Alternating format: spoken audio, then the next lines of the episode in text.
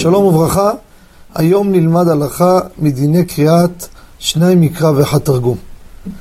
כידוע בכל שבת ושבת, בכל שבוע ושבוע, יש חובה לקרוא את הפרשה, כל פסוק פעמיים מקרא ופעם אחת התרגום שלו. מה קורה? אדם דילג פרשה אחת, שכח, היה אנוס, הגיע השבוע הבא, מה עליו לעשות? האם לקרוא את הפרשה הבאה, זאת שהגיעה, או לקרוא את הפרשה הקודמת? הלכה למעשה, תלוי מה הוא בא לקרוא. אם הוא בא לקרוא את שני הפרשיות באותו שבוע, נזכר ביום שישי. הלכה למעשה, יקרא את שניהם, אבל יקדים את הפרשה הקודמת, ולאחר מכן את הפרשה של השבוע. שיהיה כסדר.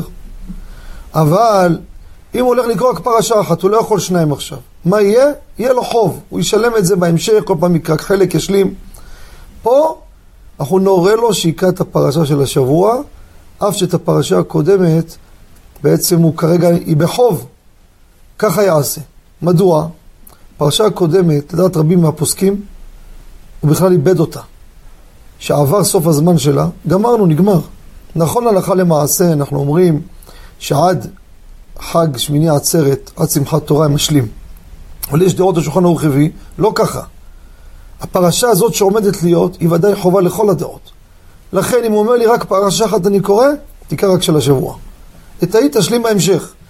אם יאמר לי אני קורא את שניהם, יש לי זמן, תעשה כסדר.